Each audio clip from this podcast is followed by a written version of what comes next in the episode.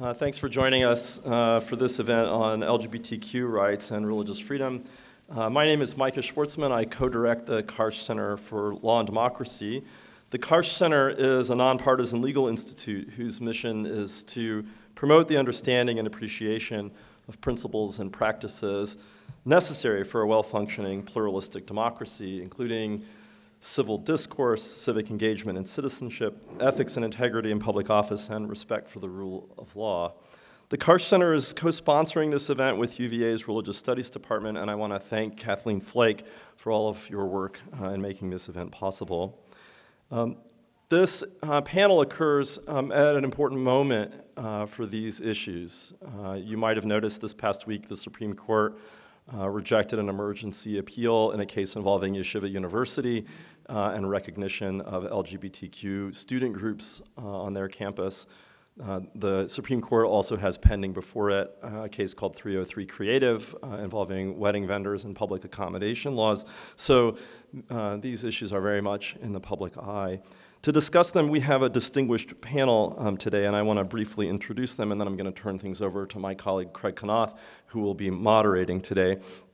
I'm going to introduce the panelists in order uh, closest to me, and then uh, proceeding down the line. So, first we have Christine uh, Durham, who is Senior of Counsel on the Salt Lake City office of Wilson Sonsini, Goodrich, and Rosati, where she focuses her practice on appellate litigation. In 1982, Durham became the first female justice on the Utah Supreme Court and served as Chief Justice from 2012 until her retirement in 2017 after more than 35 years on the bench. During that time, she helped to create the National Association of Women Judges, served as the first chair of the Utah Judicial Council's Education Committee, and was founder of the Leadership Institute in Judicial Education. Next, uh, William Eskridge is the John A. Garver Professor of Jurisprudence at Yale Law School, a leading scholar of legislation and statutory interpretation. He's also published three monographs and dozens of law review articles articulating a legal and political framework for the proper state treatment of sexual and gender minorities. His most recent book from Yale University Press is Marriage Equality from Outlaws to In Law and I will add that yesterday he gave uh, the Joseph Smith Lecture on Religious Liberty at the Dome Room of the Rotunda. Yeah.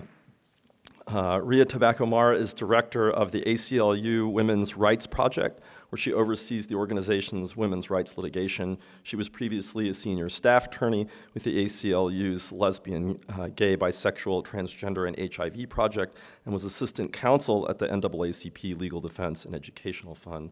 Mar was part of ACLU's litigation team in the U.S. Supreme Court cases R.J.G.R. Harris Funeral Homes versus EEOC, which led to the court's decision in Bostock extending federal employment discrimination law uh, to cover sexual orientation and gender identity. And she also led the ACLU's litigation in Masterpiece Cakeshop against Colorado Civil Rights Commission, a, a wedding uh, vendor case that preceded the case uh, currently pending before the Supreme Court. Um, next, we have uh, Robin Fretwell Wilson, who is director of the Institute of Government and Public Affairs, Mildred Van Voorhis Jones, chair in law, co director of the program in family law and policy, and the Epstein Health Law and Policy program, and a professor in the College of Medicine, Department of Pathology at the University of Illinois. Um, she is a member of the American Law Institute and was named a Fulbright Specialist um, to the uh, United Kingdom. With Professor Eskridge, she recently published Religious Freedom, LGBT Rights, and the Prospects for Common Ground from Cambridge University Press. Um, and finally, we have Craig Konnoth, um, our colleague who is the Martha Lubin Karsh and Bruce A. Karsh Bicentennial Professor of Law at the University of Virginia School of Law. He's a 2024 Greenwald uh, Faculty Scholar and the University of Virginia John T. Casteen III Faculty Fellow in Ethics. Uh, Professor Konnoth writes in uh, health and civil rights as well as on health data regulation. He's also active in LGBTQ rights litigation and has filed briefs in the U.S. Supreme Court and the 10th Circuit on LGBTQ rights issues. Um, please join me in welcoming our panel, and I will turn things over to Professor Konnoth to moderate. Thank you. Anyway, so I'm delighted, delighted to be moderating this panel, um, and uh, and really, I'm just going to jump right into it um, and and pose questions in alphabetical order down down the panel from Justice Durham uh, downwards to Professor P- Professor Wilson. Um, And, um, and, and the first question I really have is if, if you could sort of frame the problem we are facing, what is the biggest problem you see in the conflict that we face between religious liberty and LGBTQ rights? If it is a conflict, and uh, where do you find the sort of the nub of the problem? So I get to be first up, uh, and what I'd like to do is, is just make two or three observations uh, pertinent to the question and perhaps introducing my perspective to some extent. Uh, I, I would not argue with the proposition that there is conflict. Uh, it, it's, it's been uh, a strange era, era for those of us who have been around a long time because uh, the rise of a more, perhaps I could even say, militant form of religious assertiveness uh, you know, you, th- you see things like the Christian nationalist movement and uh, other things that I find somewhat disturbing. Uh, at the same time, and, and, I've also lived for over 50 years in a state which was uh, founded on the desire and the aspiration for religious liberty uh, by, um, by a group of people who had experienced a good deal of discrimination because of their religion. So that was that also um, has had some influence.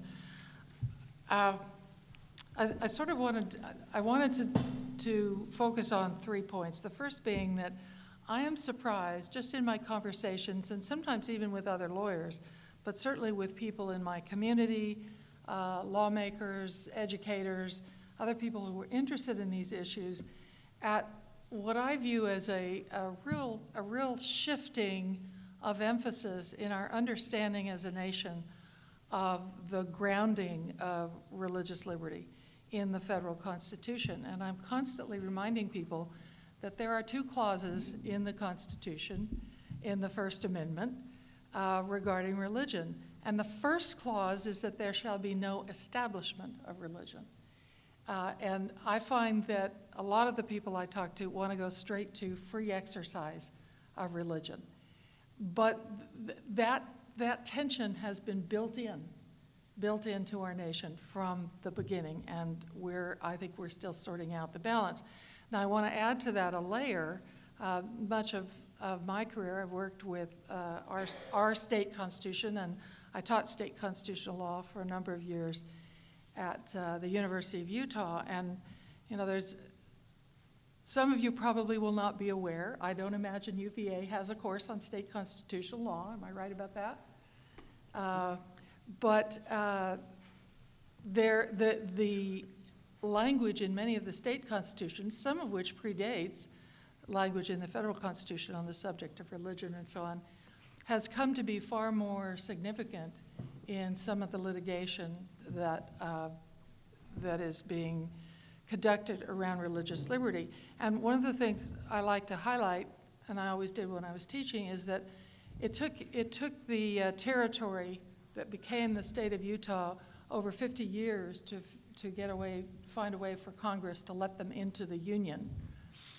Uh, and one of the things they had to do in order to be admitted to the Union was to include in the state constitution some very explicit language about establishment of religion and separation of church and state. Because, of course, Congress was worried about the presence of a potential theocracy, and historically, it was a theocracy in territorial days.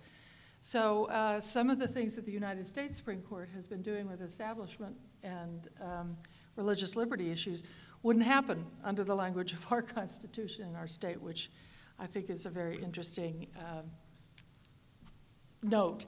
And finally, I'd just like to add that um, although it has not focused on specifically on religious liberty, as have many of the cases that have been coming down, I'm currently involved with my law firm. Uh, we are representing pro bono three plaintiffs, three trans- transgender girls who are seeking to overturn a ban that was uh, passed by the legislature last session that, that it was an absolute ban on any transgender girls playing on any sports teams. And these are high school and middle school, uh, and even actually it, it, involves K through, K through 12. Uh, and I'm going to leave more discussion on that topic to my colleague uh, here, who's, who has spent a lot of time negotiating with our legislature on that specific, well, not on the ban. Uh, She wants me to, to clear her of any association with the ban, but they had a backup system. They didn't have enough confidence in their uh, passage of the bill that they built into the bill itself, uh, a provision that said, if this, if this ban gets struck down on constitutional or other grounds, we've got a Plan B. And I'll leave it to Robin to talk about the Plan B. Thank you very much. Yeah, thank you, Justice Durham. Professor Eskridge. Uh, I'd like to um, reframe the question just slightly. Uh, Craig, you've done a brilliant job. Uh, and that is that I think liberty and equality are on both sides for both groups. So, uh, for LGBTQ people, um, not too long ago in Virginia, we were outlaws, literally, uh, and now we are theoretically in laws. Uh, but there's still a lot of discrimination. Uh, and the way LGBTQ people see it, when they're denied, say, service in a restaurant or they're denied service by vendors and whatnot, uh, they see that as both a liberty and equality sort of hit. And indeed, Obergefell, the marriage case, and Lawrence, the sodomy case, emphasized both equality and liberty. Um, and so, certainly, it's a denial of equal treatment from our point of view. Uh, but it's also a denial of liberty, the freedom to flourish, make life choices, and have it supported by the state. The state guarantees the marketplace and government institutions, it doesn't guarantee private religion. So we see it as both liberty and equality. Uh, and in doing the book, I spoke to literally dozens of religious leaders on all sides of the issue. And I'm very persuaded by those discussions uh, that religious persons also see it on their end as involving both liberty and equality. So it's not just freedom to exercise their faith and to live their faith, but it's also equal treatment by the state, uh, which they see as bullying uh, uh, and forcing conformity upon them, which is a denial of equality as well as liberty. Now, having framed the issue that way, uh, here's uh, why I think this issue is a particularly tricky one for policymakers. I guess I should also preface it by saying that in my experience, most LGBTQ people do not want to intrude upon people of faith who disagree with them. And most uh, religious people, including fundamentalist religions, do not want to discriminate against sexual and gender minorities. Okay? Uh, but there are these cases, uh, and the cases have a very high temperature, and I think the reason for that is that there are dignitaries, aside from this equality liberty stuff, there are dignitary issues on both sides. And that's what links equality and liberty. That both groups, people in gro- both groups, the uh, couple that wants to get married, the employee who is not allowed to list her domestic partner and get health benefits, uh, see this as a dignitary affront that goes to uh, respect for uh, her or his or their uh, individuality, their humanness, being treated as a second class citizen is a really big deal emotionally, right? Uh, and on the other side, religious vendors or, or maybe even churches that offer uh, halls uh, for rent uh, and other groups see this as a dignitary affront for the state to require them to lease for events that are contrary to their faith traditions. They see this as a, a dignitary affront. They say, we're being treated like second class citizens.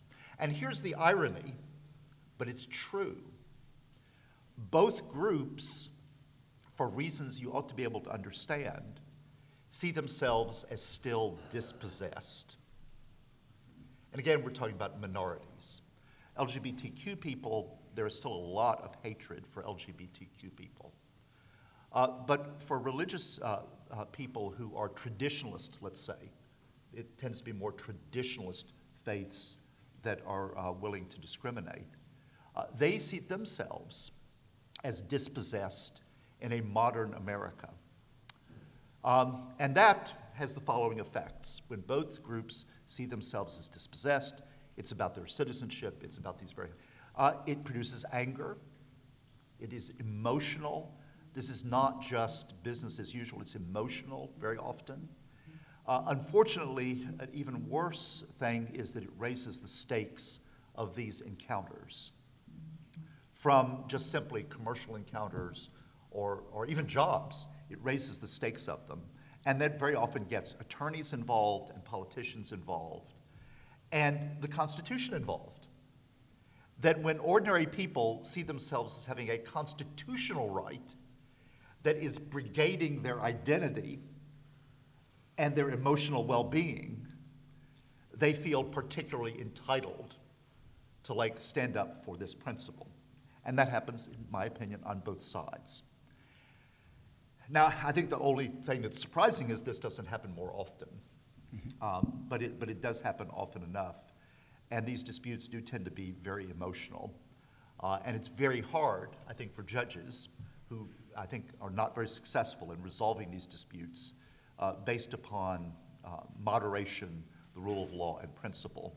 Though I do think that Justice Kennedy, for example, did a very good job along those lines. Uh, and I regret that he's no longer on the court. So those are some thoughts. Absolutely. No, thank you so much, uh, Professor Eskridge. And, uh, you know, I, and I think if, if, if I might uh, sort of connect what you said to, to my question as well, if, because I think that you did a brilliant job of reframing the question, but also answering the question that I was, uh, you know, trying to um, get at, which is that the, the key clash in some ways is, uh, you know, people's sense of selfhood and identity because they both see themselves um, as having the same interests that are in direct conflict here. So it's this people's sense of self and, um, and place uh, in, in the nation uh, is, is, is, conflicts uh, in some ways. Um, uh, so, uh, Miss Mar, or do, do, do, would you, do you prefer Miss Tabacco Mar? Actually, I should have asked. I, I do go by Tabacco Mar. Uh, I will Mar, accept okay. Mar, given Okay. the challenges of pronouncing okay, now I the can, name Tabacco. absolutely go ahead.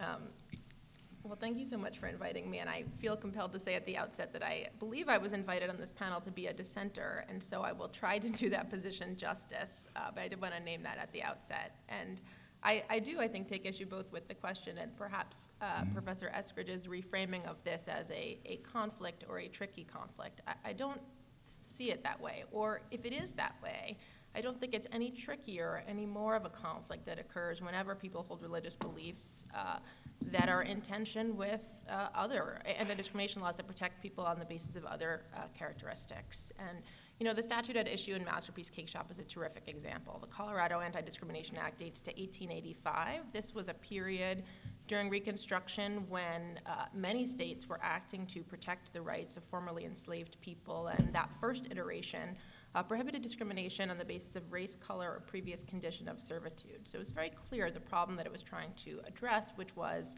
that formerly enslaved people were now being turned away from public shops, uh, not uh, because they had so recently been enslaved. And there's a wonderful decision from the Supreme Court of Nebraska at this time that essentially says all of these anti-discrimination laws stand for the principle that a, one cannot open a shop and say you are the, you uh, were a slave or the son of a slave, and therefore I will not shave you.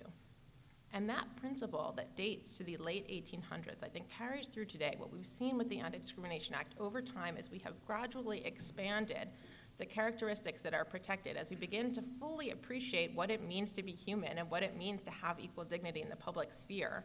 And sexual orientation and gender identity are only the latest characteristics to be added to the Anti Discrimination Act. It does, I think, quite importantly and rightly also protect against discrimination on the basis of religion. And so, to the extent that there is uh, anything tricky or uh, conflicting about complying with, those, with the Anti Discrimination Act, it's not specific to LGBT people. It's inherent in the norm that all of us should have equal dignity in the public sphere. We see that in the uh, Piggy Park case. Many of you will remember this is a case that was a challenge to Title II of the Civil Rights Act. Uh, which essentially protected uh, the same idea, pub- uh, discrimination in public places on the basis of race or color. And uh, Piggy Park was a barbecue restaurant uh, that served people of any race, but only white customers were allowed to dine in. Black customers would be served only at the takeout window. And the owner of the shop, Maurice Bessinger, told the court that uh, it was his religious belief that integration, racial integration, contravened the will of God. And, you know, in the 1960s, the Supreme Court essentially gave that argument the back of the hand. It dismissed it in a footnote, didn't even make it above the line, saying that this argument was patently frivolous. And that was sort of the end of it until now. So, to the extent that the owner of Masterpiece Cakeshop experiences a conflict with the Colorado Anti Discrimination Act, they may, may be a real conflict, but it is the, precisely the same conflict that Maurice Bessinger faced in the 1960s. We don't need special rules to confront this problem. There's nothing different about LGBT people's equality, our dignity, our right to move freely in the world, not worrying about whether we're going to be turned away simply because of who we are, not knowing where we can show our faces and spend our money. That profound dignitary harm is the same the precisely the same harm. The other thing I'd say is that that conflict, if there is a conflict, is also not specific to laws that prohibit discrimination. So people hold religious beliefs about a variety of topics, and you know, my favorite case on this subject is United States versus Lee. Many of you will remember Mr. Lee as a member of the Old Order Amish, uh, who the Supreme Court accepted hold religious beliefs that it is the responsibility of the community to take care of their own, including importantly their elders.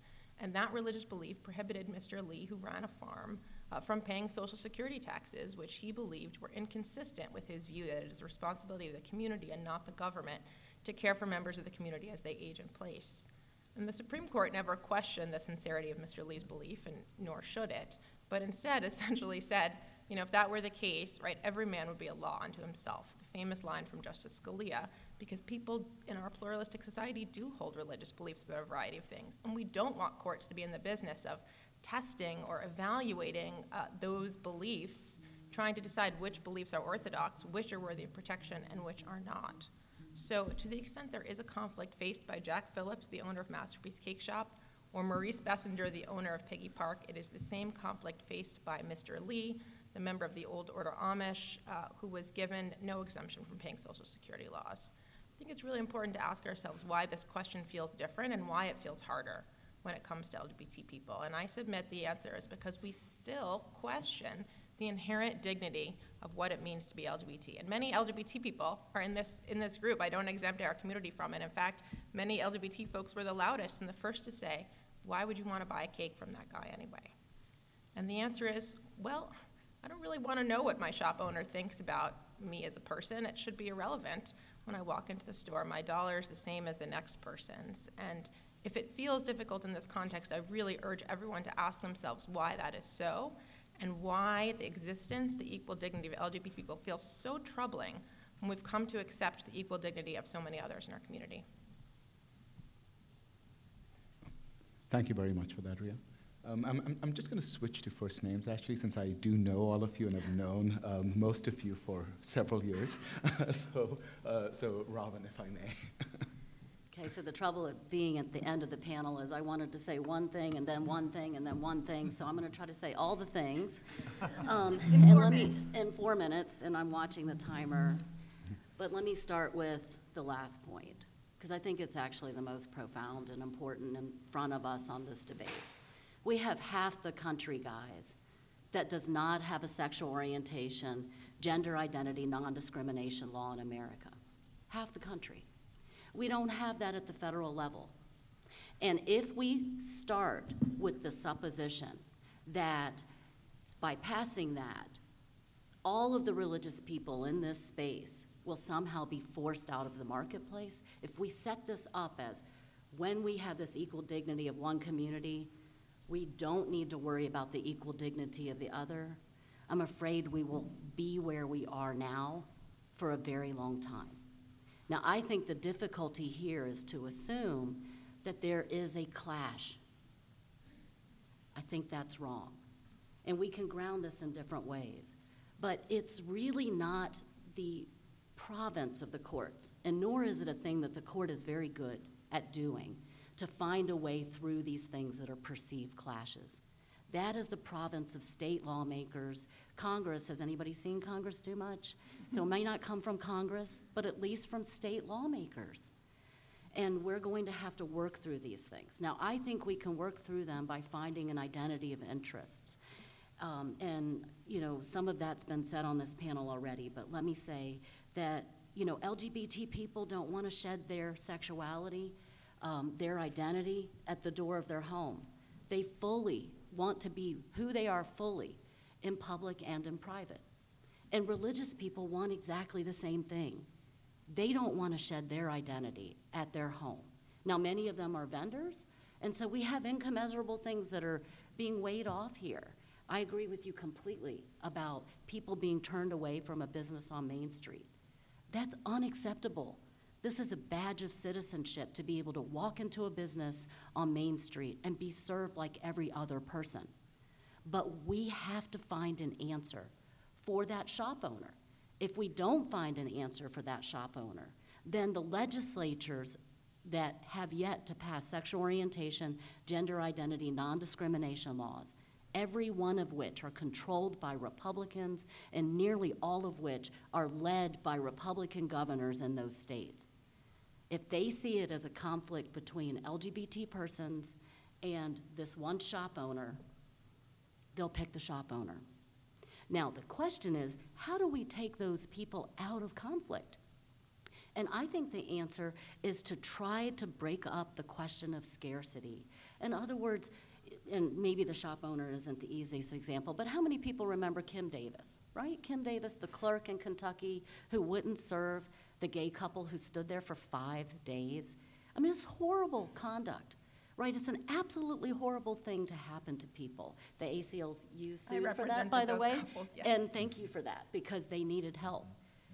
But one of the clashes here is between, you know, these clerks in state offices and the couples that need to be served. In Utah, which passed the next to the last anti-discrimination law before Virginia's, actually just decided to break the, the fiction that we have to, to choose between the clerk in the office and the couple.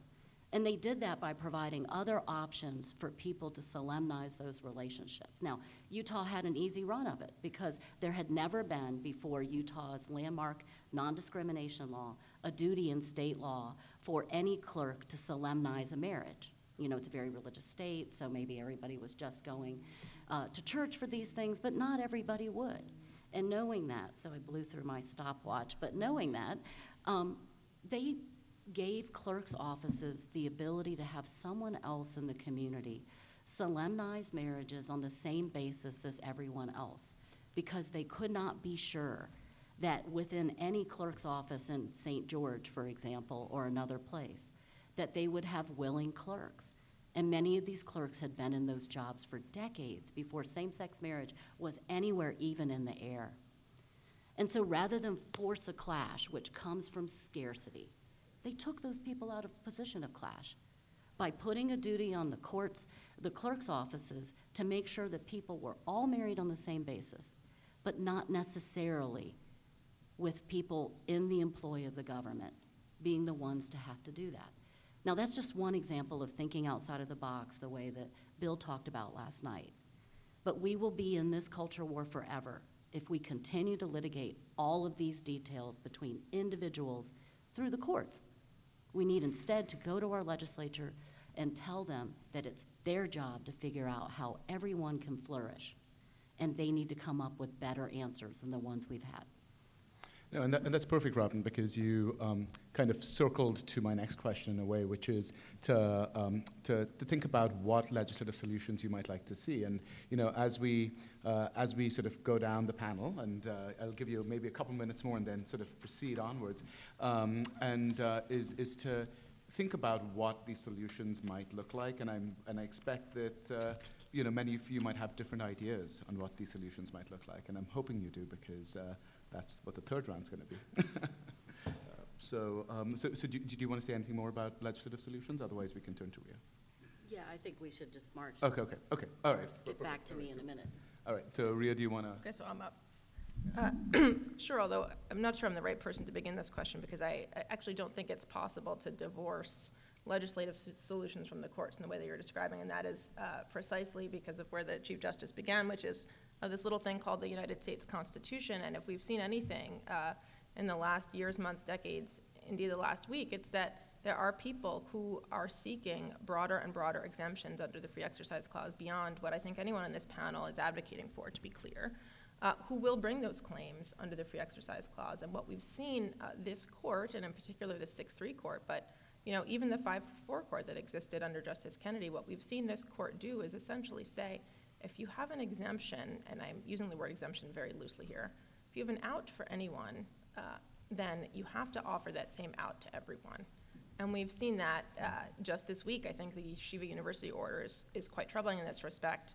You know, as Professor Schwartzman noted, uh, yes, temporarily, uh, Yeshiva University uh, directed to recognize the LGBTQ student club on the same basis as other clubs, but the dissent from four justices makes very plain their view, a view that I think would, you know, would win the day if the case were taken on the merits, which it may well be, which is that uh, the New York City human rights law does not apply to organizations founded under the benevolent laws, which essentially appears to be a section of the code that allows for the creation of Freemasons and the like. And so, because you've said this one group doesn't, you know, the law doesn't apply to this one group, that means you can't refuse to extend that same exemption to Yeshiva University. And I say that not knowing whether anyone on this panel thinks why you ought or ought not to get the exemption, but only to make the point that it doesn't really matter ultimately what the New York City Council thought, because the council did, I think, attempt to strike a balance. The court is going to be clear that if anyone is out, then everyone is out. And in fact, in the Fulton versus City of Philadelphia case, we saw if there's even the theoretical notion that anyone's out, that everyone's out. So in Fulton, this was the case, of course, where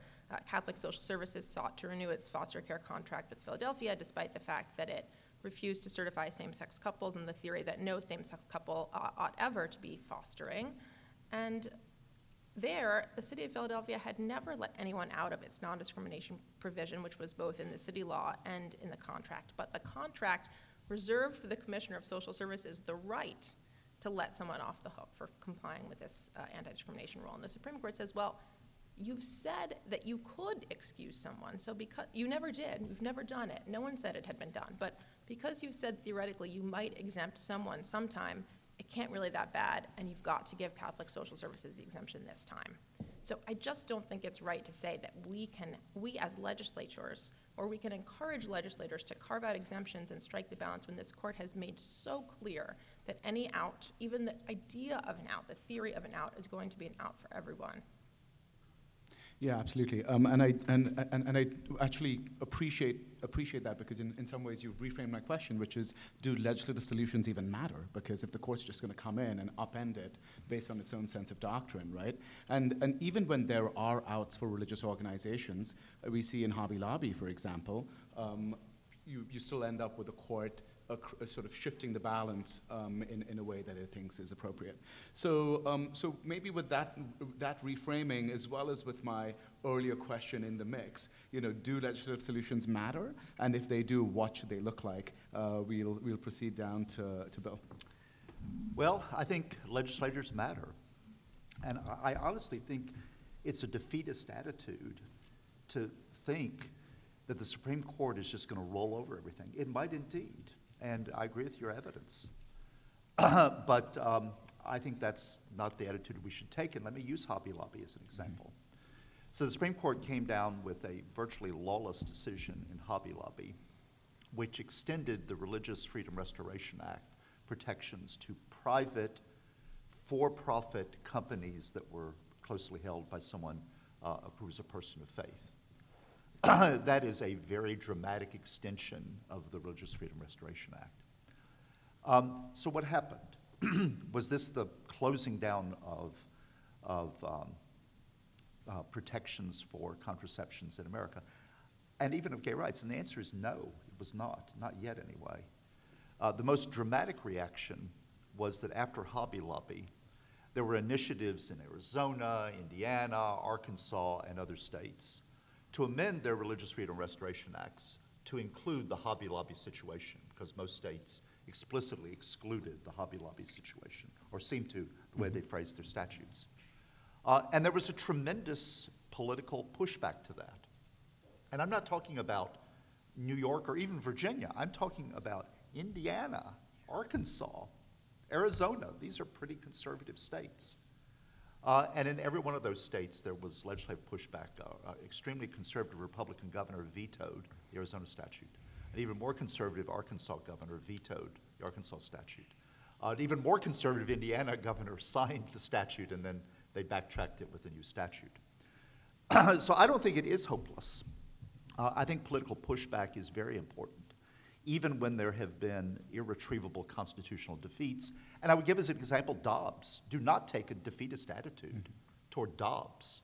The Supreme Court's not going to overrule it, but that does not mean that we should think that legislative and political pushback is irrelevant to Dobbs or Hobby Lobby or these other things. Um, and here's why I think the um, Robin Project is very important. Uh, is I think it's, it's critically important that a, the reddest of red states, Utah, adopted a statute, and I admire this statute, which combined a dramatic expansion of anti discrimination protections to both sexual and gender minorities, while at the same time codifying uh, pretty sober religious allowances. Uh, and um, so I admire that. Uh, because, and what I admire about it is that both sides sat down and listened to one another. Um, and I think that can be replicated, though it has not been, and it's going to be a struggle. But for example, Arizona. I've talked to a lot of the people in Arizona.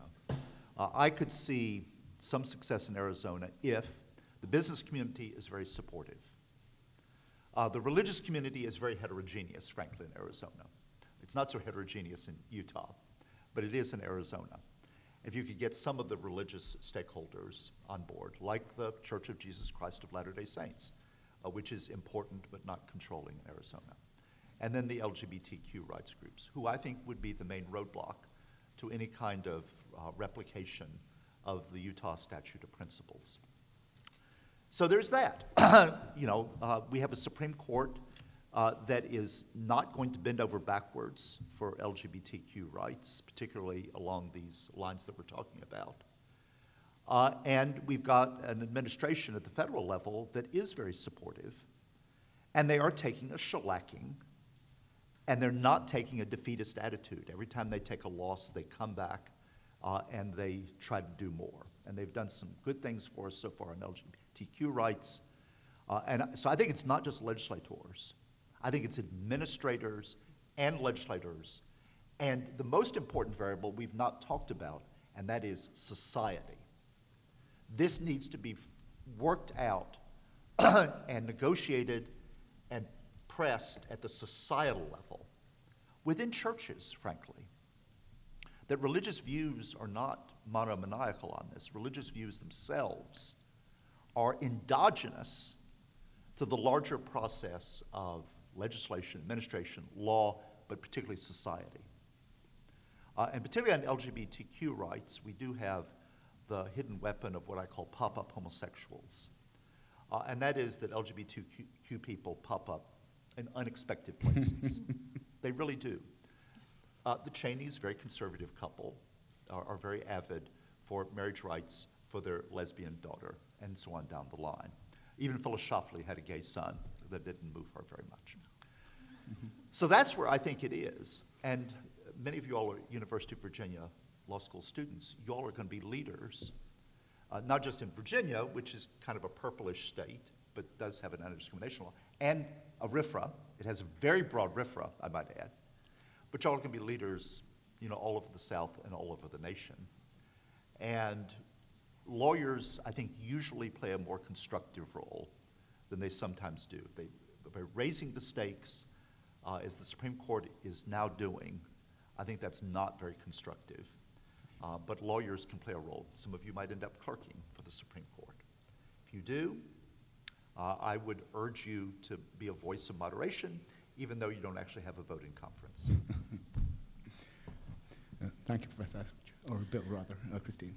I'd like to respond to, uh, to several points that have been made. First of all, I, I really think, uh, Ria, that you made an incredibly important point when observing that, that part of what's happening in the, at least in the litigation arena, is that the dignitary status of LGBTQ plus people has not been, uh, has not achieved that of women and uh, people of, of color and race and so on. We simply, I mean, you're, you're absolutely right. If you, trans, if you transform the examples of the cases that deal with race and gender, for example, although gender was a little harder than race, we have to remember. Uh, you, you, what you come to is people say, well, somehow this doesn't feel the same to me, and judges saying this doesn't feel the same to us. So that's really important to remember. The other thing, uh, I, I don't think I'm a defeatist, but I have to say I'm more of a pessimist than, than you are, Bill, because I look at the relative competency on the part of legislators and administrators versus the competency of the courts. And frankly, I don't get really excited about the competency levels for either. Uh, you do have you do have advantages if you're lucky if you if you function in a system where the state and federal judges who will be making these decisions are in are in fact neutral and and have strong fealty to the to the federal and in the case of state judge, judges to the state constitutions. But I have to say, when I look at legislatures, I mean, the, what, what has happened, I'm just going to blow up the whole framework here because, and I admire what Robin does and I admire what you teach. But having spent many years of my life working with the Utah legislature, we have a one party system they have so gerrymandered the uh, electoral system that we will never get anything but, a, well, at least for the next 10 years, uh, anything but, but not just Republicans, but Republicans who are more conservative than the population at large. In the, in the in state polls that have been done on the Dobbs decision and on abortion, guess what? Utahns, a majority of Utahns support, support rights to abortion. Now, you won't see a scintilla of that sentiment in any legislative debates or any legislative dis, uh, discussions.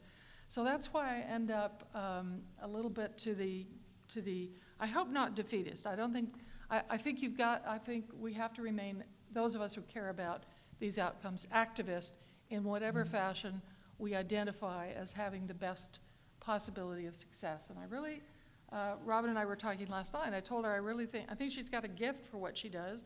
She must be a mediator at heart.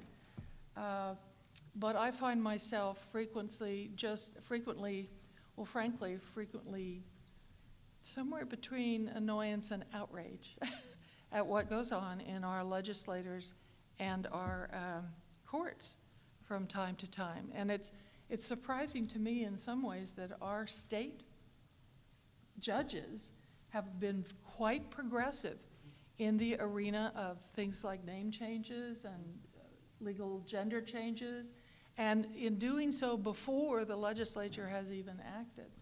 So uh, you, you get these streams of encouragement that come from different sources, but I wish I had more confidence in the, in the competency of the legislature to deal with these very personal as well as very institutional concerns. Um, we, I, am well, I get, I get, I think I'm getting old, and I'm just hoping I live to see a little more progress. So, so I'll leave it there. No, absolutely. Uh, that's really helpful. Um, I'm going to offer a couple of thoughts and then a quick a quick fire round, and then we're go- going to open up to Q&A. So. Can I respond to this question? Oh, yes, absolutely, please. Oh, sorry. That's okay. I just want to say a couple things. Yeah, uh-huh. So, look, you, we were talking at dinner last night. Let's start with abortion, where I think lots and lots of people are just at an absolute loss for where we are. Um, I think some of those statutes happened the way they did. You know, there's just, you know, pie, look at Indiana has like I'm sorry, Missouri has eight separate laws that have like piled and piled and piled on each other in 50 years. And in some sense, the pro life folks could just write these laws without any political cost to themselves because no one thought they would ever matter. And they just stacked and stacked and stacked. I was doing a talk recently for the Oxford Union, um, and I went back and coded each of the states. I have this like interest in just understanding where all these different states, you're like me. And so few of them, many of them, do not have rape or incest exceptions. I mean, it's just absolutely out of mind stuff. And I think many of us are at a loss for How do we even begin to go to the legislatures that stacked up all of these laws this way and move their minds? And yet, that's the project. That is actually what we have to do for the moment. Now, we may disagree with it. We may think this just is awful, the court was wrong, but that's where we are. In many ways, with LGBT rights, we're in the same bucket all the time. That's where we start. And the question is, you know, we can litigate things like, you know, what happened to the Kim Davis, you know, these folks that Kim Davis humiliated, um, or we can try to write new scripts that avoid those clashes entirely. And I think that's the place we need to be. And Dobbs is on the top of the mind for me. Um, at the beginning of my life, I was fostered before being adopted. We are about to be awash in babies. Let's just be honest. And those babies are going to need homes. And I think we have to stop thinking in terms of exemptions. If you think about same sex adoption, for example, and the clashes we've had with religious agencies like Miracle Hill, I see a lot of people shaking their head right now.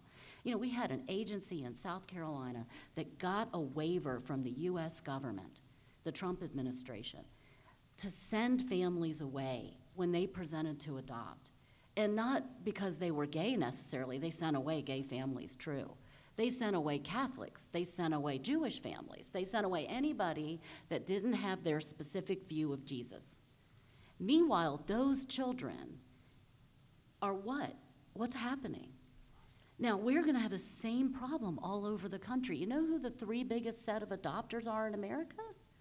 They are single women, gay couples, and religious people.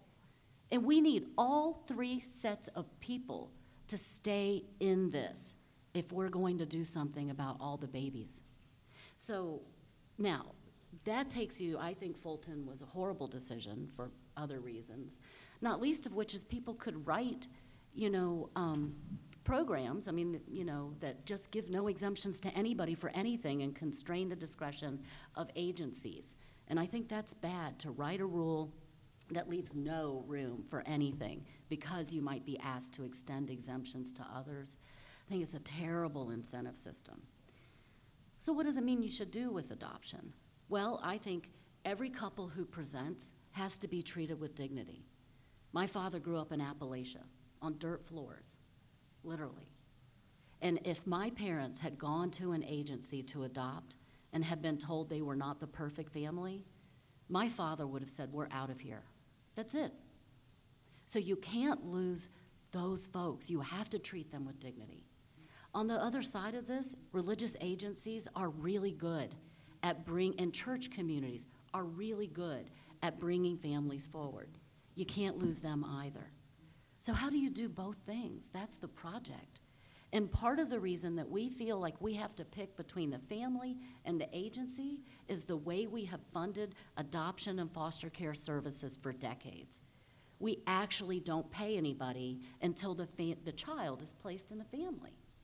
And that means that every subsidiary step, finding a family, bringing them forward, uh, training them, home studying them, certifying them as a family that can adopt, placing them in the family, monitoring, every single step has to be done by the same agency. And what we've done is create large monopolists in the marketplace, and many of them are like Bethany and Catholic Charities, and they can't bring themselves to do all the steps, namely certification. Well, just break that system up. Don't give an exemption. I'm not trying to give exemptions. I want to entirely reform the way we pay for adoption and foster care system services so that the one thing that somebody can't do can be pulled out of the mix and they can continue in the marketplace to serve. People don't have to be turned away. Create consortiums where it's the consortium that serves the family that comes forward, not any individual agency, Okay, so that people are treated with dignity. No, I appreciate that. And I think that um, in some ways I sort of see a breakdown, and I'll describe the breakdown. In the meantime, Nick, is that a mic for people to queue up? So there's a mic for you to queue up with your questions. Um, and, uh, and, and so, you know, walk up when you're ready. Uh, and, and, the breakdown that I'm seeing is, um, is, is, you know, sort of tracing, going back to the questions I asked was uh, the, the, way the problem is seen, number one, right? So um, are we talking about uh, groups that um, a, a- a situation where we've got to pay attention to the fact that people feel on both sides harm to their dignity, to their equality interests, um, their sense of selfhood, um, and we should worry about the feelings on both sides? Um, or is it more of a, a situation where um, you know, we're saying, look, inherent in your concept of your religion, of your identity, is the rejection of this other group, right? Um, and that should not be tolerated, right? And, um, and, and just as it was not accepted in the context of race and sex, um, the, the problem essentially is that right now the way you conceptualize um, the world and your, and your space in it leaves no, leaves no room for LGBT people, and the law cannot countenance that. So, so, so, so, so, so this is my, my gloss, let's say, on, on the way the problem is, and, you know, and, uh, and, you know, we can sort of um, play around with that. And then in terms of solutions, um, what that maps onto is, on one hand, maybe optimism in, in, in a legislative compromise, right? So if, if, we, if there are interests on both sides, equality, liberty interests that we have to take into account, um, some kind of legislative solution may be possible. And on the other hand, if, if, it's, if, it's, uh, if, if the idea is that um, we, that, that LGBT people should be treated in the same way uh, as we see um, you know, racial minorities and to some degree women treated uh, in cases of, of previous years, um, then, um, then there may be some skepticism of legislative solutions because courts are going to sort of step in um, and do what they want anyway. Um, and, so, um, and so, to my mind, that kind of seems to be the mapping. Uh, that may not be the mapping, and, uh, and you know, hopefully during the Q and A, um, we can sort of uh, challenge uh, the way I mapped map things out. Um, but are there any questions? If not, I can keep going. All right, well, I'll keep going, and then as, as people have questions, they can sort of. Well, can we Can we resist the resist- mapping? Yeah, yeah, yeah, yeah, yeah, no, exactly. So, so that's precisely where I was going to to go. Yeah. mapping. Let's, Right. let's resist the Yeah, mapping. Should we yeah, go- yeah. I could, I could see everyone on the I panel looking at me, resist the mapping. and so I I think, yeah, the mapping, you exactly. do So, too, you Bill, know, yeah. so, so absolutely. So let's let's uh, so, so let the resistance begin. Go All ahead. right, uh, I'll resist first, but I, I can't wait to hear what Bill says. Um, but, you know, I, I think the mapping really goes to something that Bill had said earlier about sort of being defeatist, and I, I don't think it's that I'm a defeatist. I think it's that you and I have different vers- definitions of success, and I think the mapping is, is one way of sort of defining those two versions of success. I mean, to me, defeat would be accepting a legislative compromise that says that me and my family are less than other families. I have twin five-year-olds, and I would not accept any legislation that says our family is entitled to less dignity than anyone else. That is what I'm fighting for, that is what the ACLU is fighting for, and we will never stop. So defeat would be giving up. We absolutely will not be defeated. I also wanted to respond to this idea that somehow um, we all just need to work it out amongst ourselves, and I, I just wanted to share with you all a quote. Uh, we'll see if anyone can recognize it. If the two races are to meet upon terms of social equality, it must be the result of natural affinities, a mutual appreciation of each other's merits, and a voluntary consent of individuals. I think Bill recognizes this sentence, but does anyone else? I'll give you a hint. It's from 1896. The majority decision in Plessy v. Ferguson. And I say that only to say that there are no new questions here. There is only old wine and new bottles. We are confronting the same questions that have plagued this country since our founding, and there is nothing special about this conflict or the existence of LGBT people that makes it any different. Uh, I'm going to resist the question in both respects. Uh, I think, Craig, both sides see it the way you were putting it. Certainly, LGBTQ people see it if your faith exercise in the commercial sphere means the exclusion of me, that's wrong. But the way many religious people see it is that my playing out of my faith as a vendor or, or whatever um, uh, is being excluded by your vision of the world. Uh, they see it that way as well. So I think it's on both sides. You've hit the nail with your head as to exactly why this is such a divisive issue. It's not unique. Piggy Park is another good example. Um, and so, what about that? Um, and, and that is, let's think about Plessy and what happened to Plessy. Uh, I presume you're not taught this at the University of Virginia.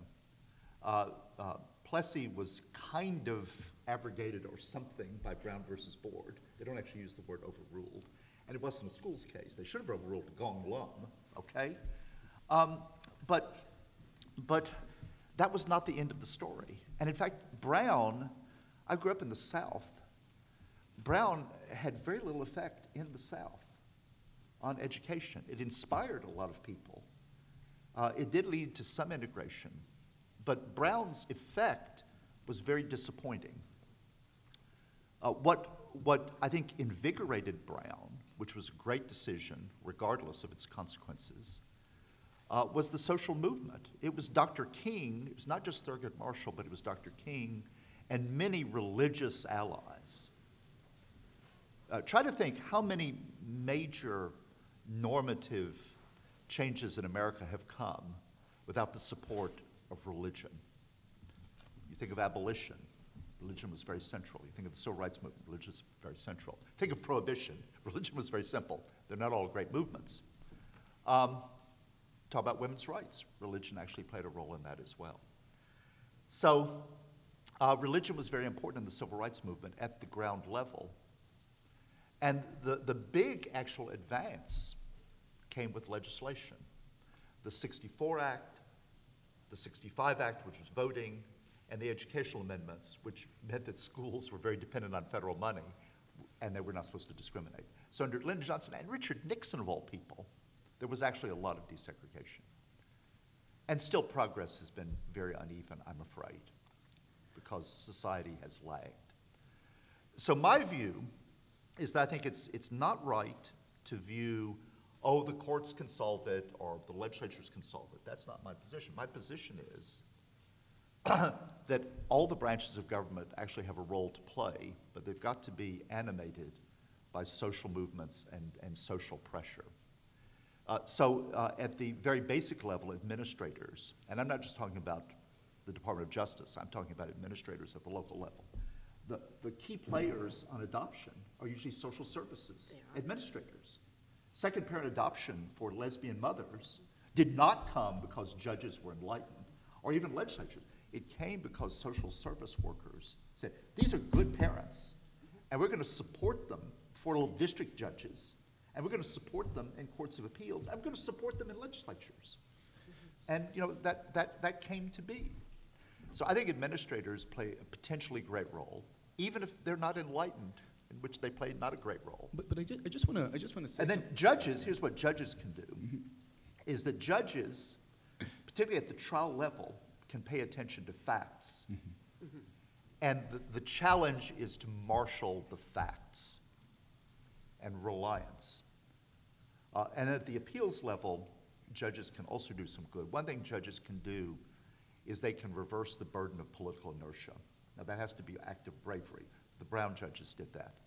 Uh, they can do that, and they, but here's the more important thing they can create conditions for falsification of stereotypes and bad arguments. And that's exactly what happened in the adoption context. And then, thirdly, legislatures, what role that might they play? Legislatures provide an opportunity to entrench a norm. Uh, all the rest of it before then is equality practice. But if you can get some kind of legislative buy in, as we actually might be on the verge of doing for the Respect for Marriage Act, that would be a huge thing to get a lot of Republican buy in if that passes the Senate, as it indeed might after the election. Uh, that would be massively important. It would not be complete victory. You're never going to have that.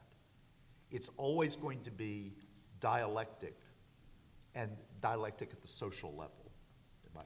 Yeah, so, so I, I- I just want to um, add a, a couple of thoughts, though, and then you know we'll, we'll bring uh, Christine and Robin. And footnote again, I'm, I will I will stop the conversation if someone goes up to the mic. Uh, so I just want to encourage people. I see many members of my class here, and so don't make me call on you. We don't all- That's all. I have to say.